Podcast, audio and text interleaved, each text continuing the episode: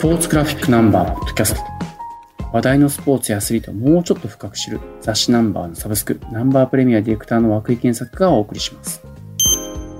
今回はナンバー1078号侍たちの甲子園について担当デスクの寺島君と話をしていきます。よろしくお願いします、寺島です。今回発売前に SNS 等で最大の話題となっていたのがいわゆる裏表紙から始まる二次三次甲子園2023の大特集。はい。これとのコラボ企画だったんですけれども、はい。ナンバーの甲子園特集のいわゆる熱があって青春があるみたいな雰囲気とは全く違うイラストのはい表用になっていて、はい。これびっくりしたんですけどやっぱはい。SNS 上での反応ってものすごかったですよね。そうですね。ものすごい反響をいただきました。うん、はい。でこれあの寺島君自ら担当したということだったんですけど、これどういった経緯でコラボすることになったんですか？そうですね。まずはまあ二次三次甲子園っていうイベントがまあ今年で4回目、うん。去年まで3回やってるんですけど、まあ、ものすごい注目のイベントになっていて、まあ、パワープロの館内モードっていう高校野球のチームを作る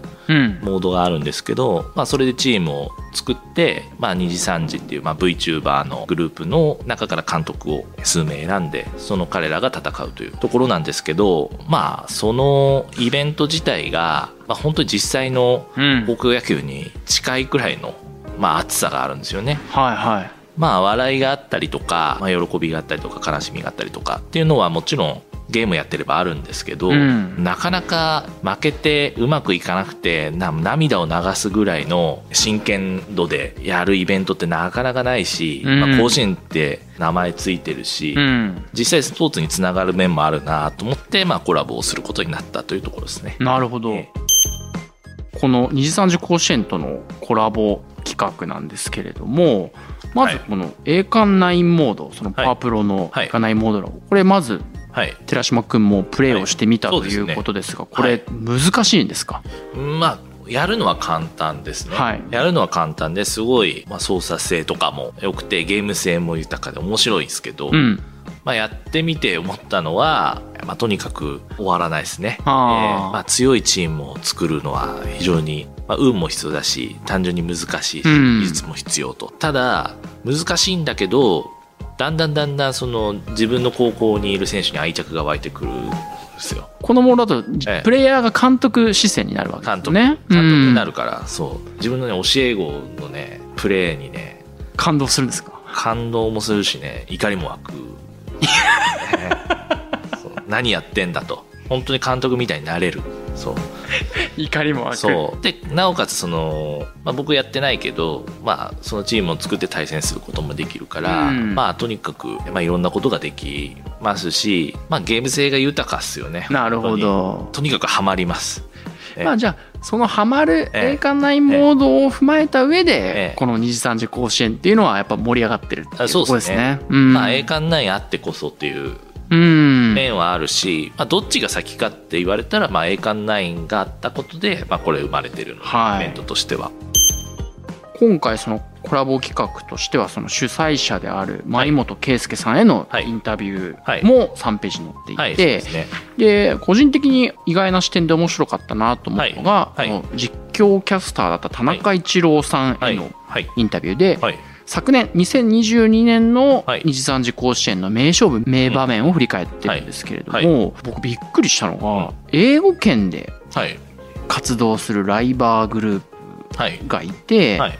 その同時視聴配信がすごい盛り上がって海外からも結構反応があったみたいなはい。一文、はい。あのインタビューの言葉があるんですけれども、なんか VTuber の世界もうん。完全には理解できてないんですけど、ここまでもうパワプロの甲子園のうん。コンテンツが海外まで広がっていくとかなるとどううんなんかもう展開がもううん。想像の範囲をはるかに超えているなと思ったんですがなんかそれぐらいやっぱり単純にその観客も楽しませられるものっていうはい。ことですよね。そうですね、まあ、誰が見ても楽しめる、はい。うん。コンテンツだってことですよね。これは。だから変な話その VTuber のファンとかだけじゃなくて、もうなんかその野球のコンテンツとして楽しんでるっていうことなのかな。そうですね。まあまあやっぱりそれぞれ、まあ、推しの VTuber はい、ライバーたちがやってるから見るんであって、まあ、それ全部抜きにして見るの結構きついかもしれないですけど、うん。でも逆にこれ前本さんもおっしゃってるんですけど、はい。野球のルール知らなくてもこれから見始めて、なるほど、うん、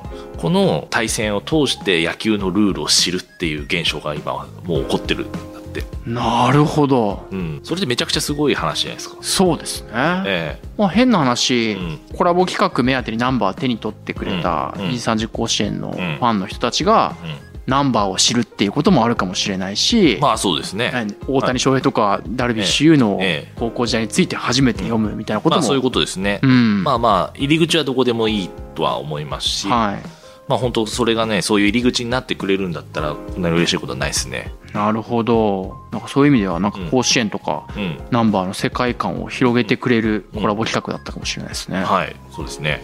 ありがとうございます、はい。ではナンバー1078号侍たちの甲子園については以上ですありがとうございました、はい、ありがとうございました。